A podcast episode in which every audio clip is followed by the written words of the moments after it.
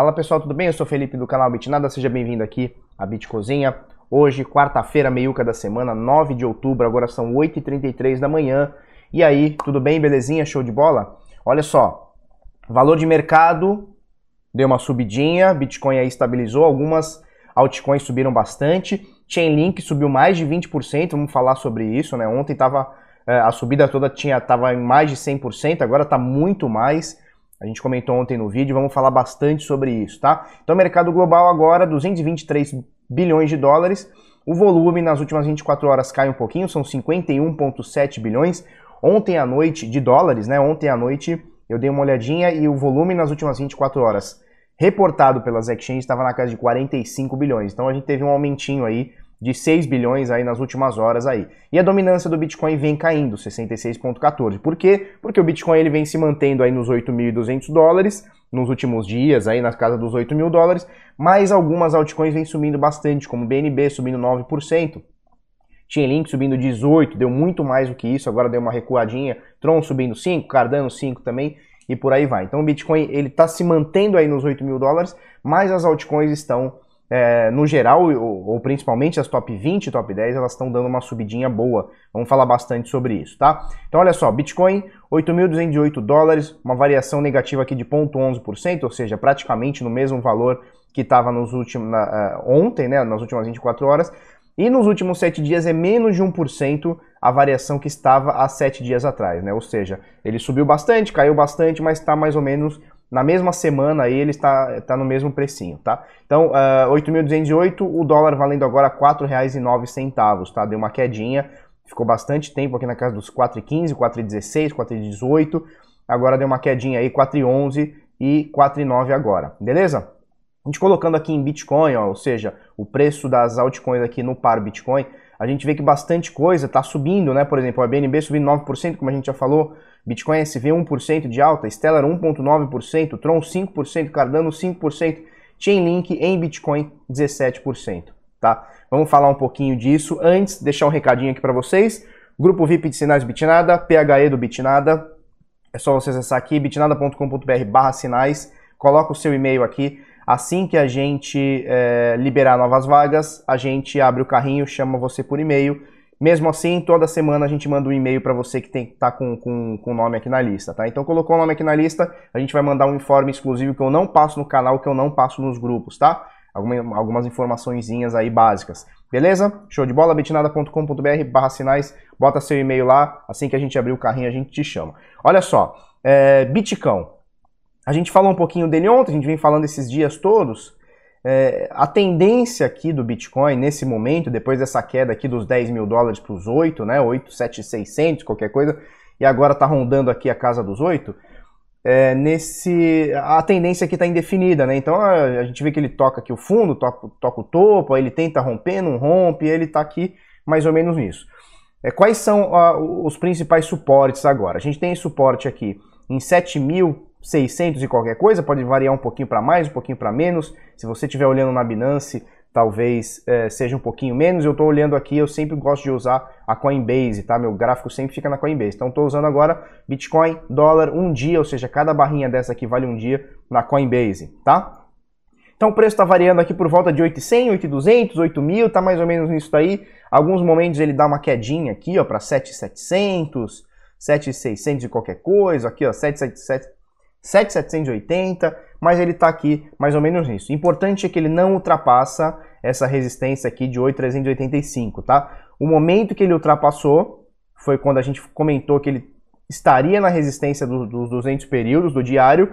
Ele fez um falso rompimento, como a gente até comentou que poderia ter acontecido, como já aconteceu aqui várias vezes, ó, os falsos rompimentos, tá?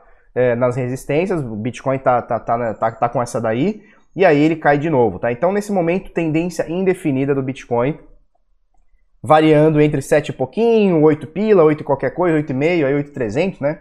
8,380, por aí, tá? Então, próximo suporte forte que a gente tem do Bitcoin, 7.600 de qualquer coisa, talvez um pouco mais, talvez um pouco menos, dependendo da casa de câmbio que você esteja aí é, olhando aí, avaliando ou deixando o seu gráfico, tá? Caindo um pouquinho disso, a gente tem a retração de Fibonacci, que eu não quero ficar colocando aqui porque eu acho que atrai, que seria aqui ó, do topo ao fundo, Estou em escala logarítmica, tá? Logaritma, logarítmica, logaritma. Escala log. Deixa eu botar bem direitinho aqui. 3.900 e qualquer coisinha, tá? Se eu errei, errei por muito pouquinho aqui, tá, pessoal? Teria que aproximar mais para ver.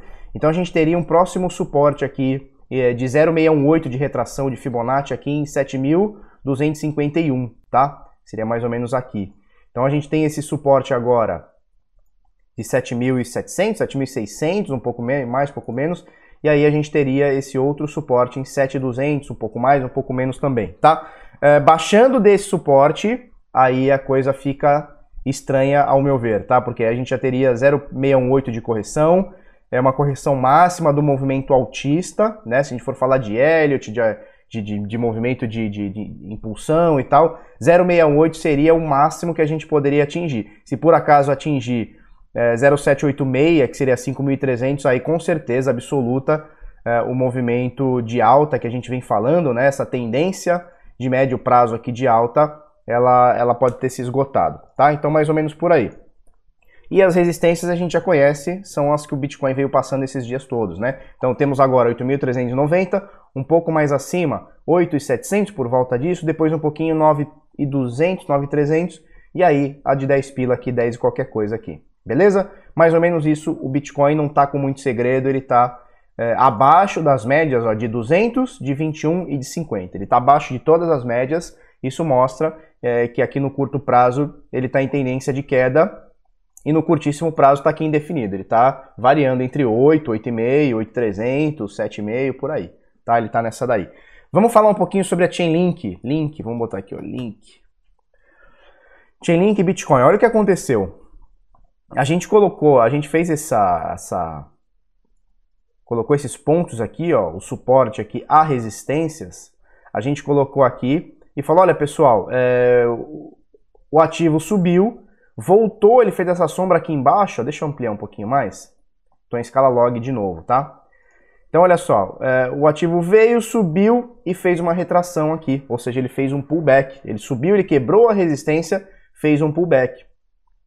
Isso aqui pode ter sido, poderia ter, ter sido interpretado como um falso rompimento. O que, que eu falei para a galera? Eu falei, pessoal, é, Rompeu, desrompeu, espera romper de novo. Ou seja, ele rompeu, caiu, fez um pullback. Quando ele ultrapassa o pullback novamente, dá para entrar comprado. E aí coloquei aqui os pontos é, de resistência, né? Que seriam possivelmente os pontos de, de, sei lá, de fazer o lucrinho, né? Então olha só, botamos aqui a, a nossa entrada, entre aspas, foi aqui 0029, é, primeira saída 0031, Aí a segunda 0033 e você vê que ele já ultrapassou as, até a 00034, né? E agora a, o ativo está indo para fazer o seu topo histórico desde a Binance aqui. Eu não sei, eu não sei qual é o passado dele, o histórico dele atrás da Binance, tá? É, em outra, em outra exchange e tal, não tenho o histórico anterior disso. O que eu tenho de histórico é justamente o que a Binance coloca aqui, que deve ter sido o dia que ela entrou na Binance. Eu não sei se é o dia da sua criação, tá? Precisaria estar estudando isso daí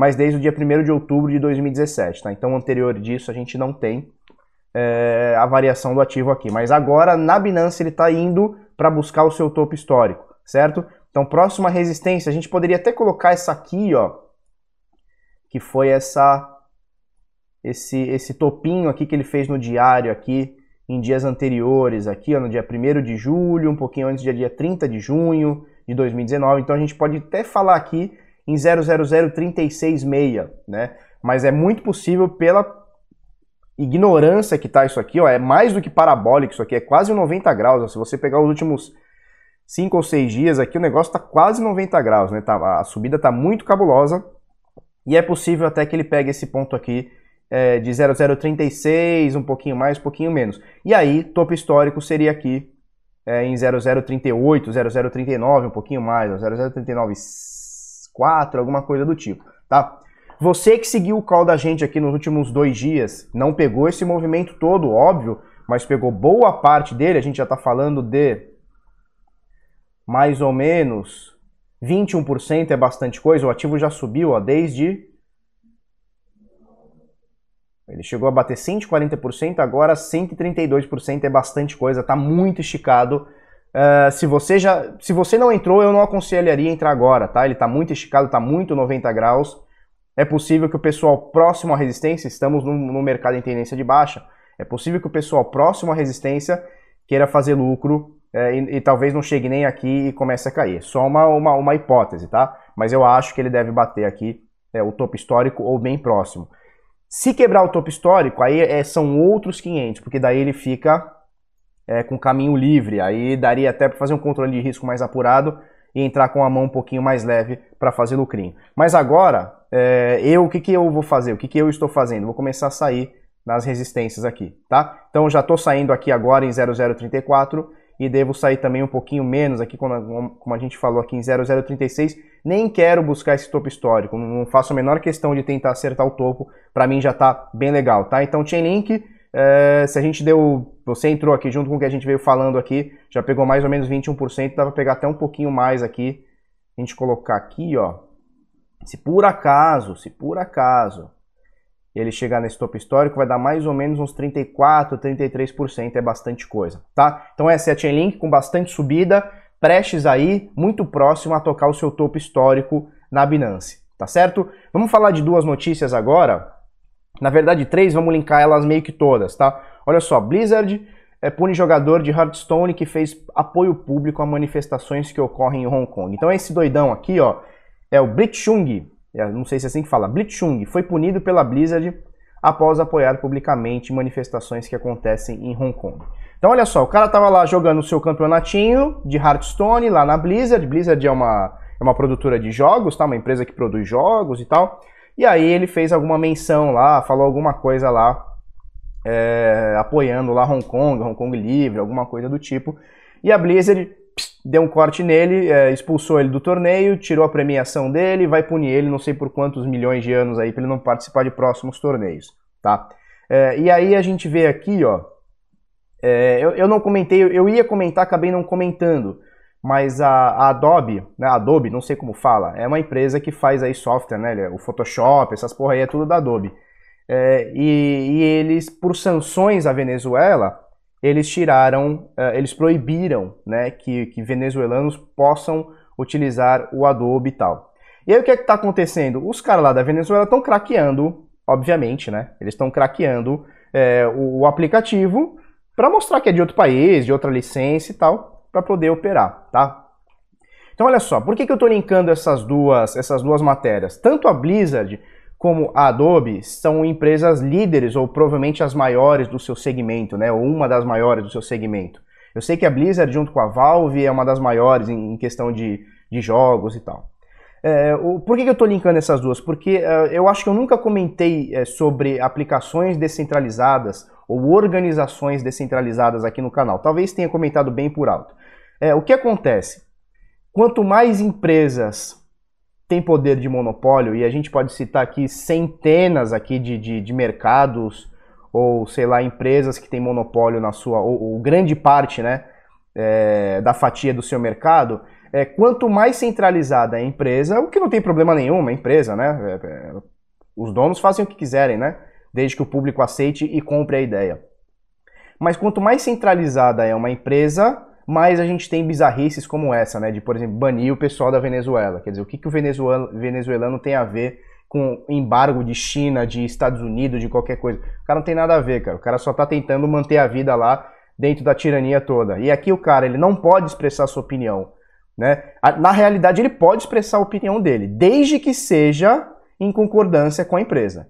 Se por acaso ele falar alguma coisa que a empresa não gostar, a empresa vai dar o, o, o cambal nele e ele vai tomar um gancho maravilhosamente bem, tá? Então, é, cada vez mais é, é iminente, é necessário que a gente tenha organizações e aplicações descentralizadas. Então, a gente já tem o dinheiro descentralizado, que é o Bitcoin, vem a partir da blockchain. A gente tem que começar agora, que já, isso já está acontecendo, tá? A um passo menor, mas já está acontecendo é, organizações e aplicações descentralizadas. Isso está acontecendo, isso vai acontecer. Organizações e aplicações descentralizadas elas vão fazer parte da Web 3.0, que é a evolução de tudo que a gente tem hoje na web. Ou seja, a parada totalmente descentralizada. Então é iminente que esse tipo de coisa aconteça.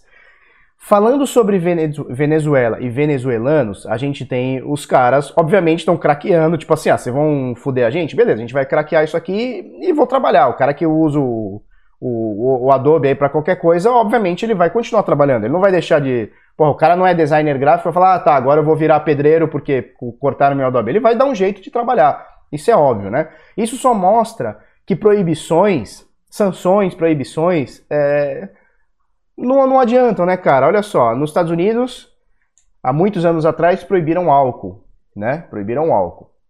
Resolveu? Não, o nego começou a encher a cara. E outra, é, é, piora a situação, porque o que acontece? Os caras começavam a traficar álcool. Então o que acontece? O cara, vamos supor, ele tinha que naturalmente vendia uma garrafa, sei lá, com 10% de teor alcoólico. Tô dando um exemplo, tá? Sei lá, 5% de teor alcoólico, né? É, como era difícil traficar, obviamente, você tem que fugir da polícia, você não tem tanto espaço físico num caminhão, num, num carro, num porta-mala de um carro. O que, que os caras começaram a fazer? Começaram a deixar as bebidas cada vez com mais teor alcoólico. Então, o, o natural, sei lá, da cerveja, tô dando um exemplo, tá? Eu nem sei teor alcoólico, tá? Mas vamos supor, era 5% na cerveja, os caras começaram a botar 30% para poder traficar, para poder compensar o, o, é, o, o empenho do, do, do, do, tráfico. Isso acontece também com o tráfico de drogas. Por que, que as drogas estão cada vez mais pesadas? Por que o cara vai trazer uma balinha assim que só te dá uma brisa se ele pode trazer um mesmo espaço uma bala que te vai deixar muito louco? Né? Então, os governos ainda impondo esse tipo de proibições, eles ainda fodem com tudo. Porque se pudesse vender a droga, o cara comprava lá seu baseadinho tranquilo, normal, que se dane. Agora é cada vez drogas mais pesadas por conta dessas proibições, né? E, e o traficante ele vai tendo que se, que se regular, né? Ele vai tendo que se melhorar. E aí o que acontece? Proibições como álcool nos Estados Unidos não deu certo, maconha na maior parte do, do universo não dá certo, e também é, fazendo sanções aqui com produtos também, e, e, empresas também não vai dar certo, né? É, isso aqui tá fadado a, acontecer coisas como isso, né? O cara que queria trabalhar direitinho, ele é obrigado a ter que hackear o programa, lá craquear o programa para poder trabalhar. Não faz o menor sentido. E aí a gente vem para mais uma notícia da Venezuela, é, que esse doidão aqui, ó, Matt Alborg, ele criou o, o site dele, usefulltulips.org, e ele mostrou o seguinte, a Venezuela em 2019, notícia aqui do Bit Notícias, tá pessoal? A Venezuela em 2019 negociou 250 milhões é, de dólares em Bitcoin, tá? Então olha só, ela perde aqui apenas, apenas para a Rússia e uma parte dos Estados Unidos. Uma parte aqui do estudo diz o seguinte: isso é um dado extraído só do local Bitcoins, tá? Só do local Bitcoins. É, ele fala o seguinte, ele extrai e diz o seguinte: em dólar, quer ver, ó? Vamos ver se eu acho aqui. Eu sei que em yuan, olha só, Uh, os dados de Albor confirmam que os venezuelanos estão negociando, negociando muito Bitcoin, tanto que no local Bitcoins eles compram mais de 250 milhões de dólares em 2019. Isso ultrapassa o comércio de Bitcoin em yuan e em dólar anteriormente para os pares Bitcoin com maior receita na plataforma da negociação. Ou seja, os doidão da Venezuela estão comprando muito Bitcoin. Os caras estão lá com o seu dinheiro acabado, o Bolívar não vale nada, a inflação, os caras pegam dinheiro os caras pegam um bolo de dinheiro, já vi vídeo disso, os caras pegam um bolo de dinheiro que não vale nada e ficam fazendo é, arte, sabe? O cara fez uma bolsa, pegou um monte de dinheiro e foi entrelaçando tudo para fazer uma bolsa, porque não vale nada, o dinheiro dos caras não vale nada, nada, nada, nada. Né? E os caras, para fugir da inflação, para fugir de todos esses embargos aí econômicos, para fugir de toda essa tirania estatal, os caras começam a comprar Bitcoin para variar a sua grana, tá certo? Então mais ou menos por aí tem mais coisa a ser considerável aqui, a ser considerada, que é o seguinte: o valor em negociação na Venezuela pode ser ainda maior do que esses 250 milhões de dólares. Por quê? Porque, segundo o estudo, é, e faz um pouco de sentido, o cara acha um vendedor pela local bitcoins, né? Ele acha o vendedor, negocia com o vendedor e o preço, e, sei lá, compra um bitcoin do cara. E aí fica registrado lá na local bitcoins. o segundo é, compra que esse cara vai fazer com o mesmo vendedor, ele não passa pela local bitcoins, ele já fala direto com o vendedor. Ele já tem o contato. Então, Dizem, acham aí que esse número ainda pode ser maior do que, do que 250. Por quê? Porque o cara que vai comprar, ele faz somente a primeira compra ou até a segunda compra na local bitcoins, né, registrando lá, e depois ele já vai, ele já procura direto o P2P, por isso não aparece na local bitcoins. Então é possível que esse volume de 250 milhões de dólares na Venezuela ainda seja maior. Beleza? E para a gente finalizar, ó, Binance lança a oitava fase de seu serviço de empréstimo. Uh, A, a, a Binance está vendendo agora o serviço deles de margem, né? Para isso eles precisam pegar emprestado da galera. Então olha só, eles já tinham BNB, BTC, USD, EOS e Ethereum Classic. Agora eles colocaram ainda Ethereum, Chainlink, USDT e Ripple, tá? Então essas vão ser as moedas aqui que se você tiver e você quiser, se você quiser, tá? Avaliando bem o risco, você pode deixar é, rendendo lá na Binance, tá? O valor dos empréstimos, ou seja, a Binance vai te pagar de 3 a 10% dependendo da moeda. Cada moeda aqui tem sua tem sua é, tem, tem sua tabelinha aqui. Em um ano, ou seja, é anual, tá? A BNB, se você deixar lá a BNB e for confirmando os contratos, ela pode te dar 10% a mais em BNB. Uh, ah, deixa eu ver aqui, BTC 3%, BUSD 10% e por aí vai. Cada moeda tem o seu a, a sua cotaçãozinha lá e tem sua variação. Aí você fala, Felipe, como é que os caras ganham com isso? Eles pegam emprestado seu e emprestam para outra pessoa, para a pessoa provavelmente operar no margem ou algum outro produto que eles devem estar desenvolvendo. Acredito que seja no margem, tá? É, eu ainda não parei para estudar o margem, não parei para ver direitinho a parada da Binance, aí as coisas novas que eles estão novas que eles estão implementando, mas é mais ou menos por aí, tá? Então o cara pega emprestado teu, por exemplo, Bitcoin, e vai negociar no margem, tá? Então, uh, uma parte do contrato que o cara vai pagar para a Binance, eles vão pagar para você. Então, anualmente, vai dar no máximo 10% aqui em BNB e BUSD, tá? Mas a maioria aqui vai dar entre 3% e 6% anual. Se você acha que vale o risco pegar o seu suado dinheiro e deixar numa exchange durante um ano para pegar 6% a mais de moedas, show de bola, ou 10% que seja a mais de moedas, show de bola, faça o seu controle de risco. Se você acha que não vale a pena, se você acha que a sua moeda já vai valorizar num ano mais do que 10%, é, não aumentar o número de moedas, né, mas valorizar a cotação dela, aí você faz o seu controle de risco. Eu acho que não vale a pena deixar um ano numa casa de câmbio correndo todo esse risco. Beleza? Cada um, cada um. Se você gostou desse vídeo, curte, comenta, compartilha com os amiguinhos, se inscreve no canal, coisa no sininho. Vamos para cima, até amanhã, muito obrigado e tchau, tchau.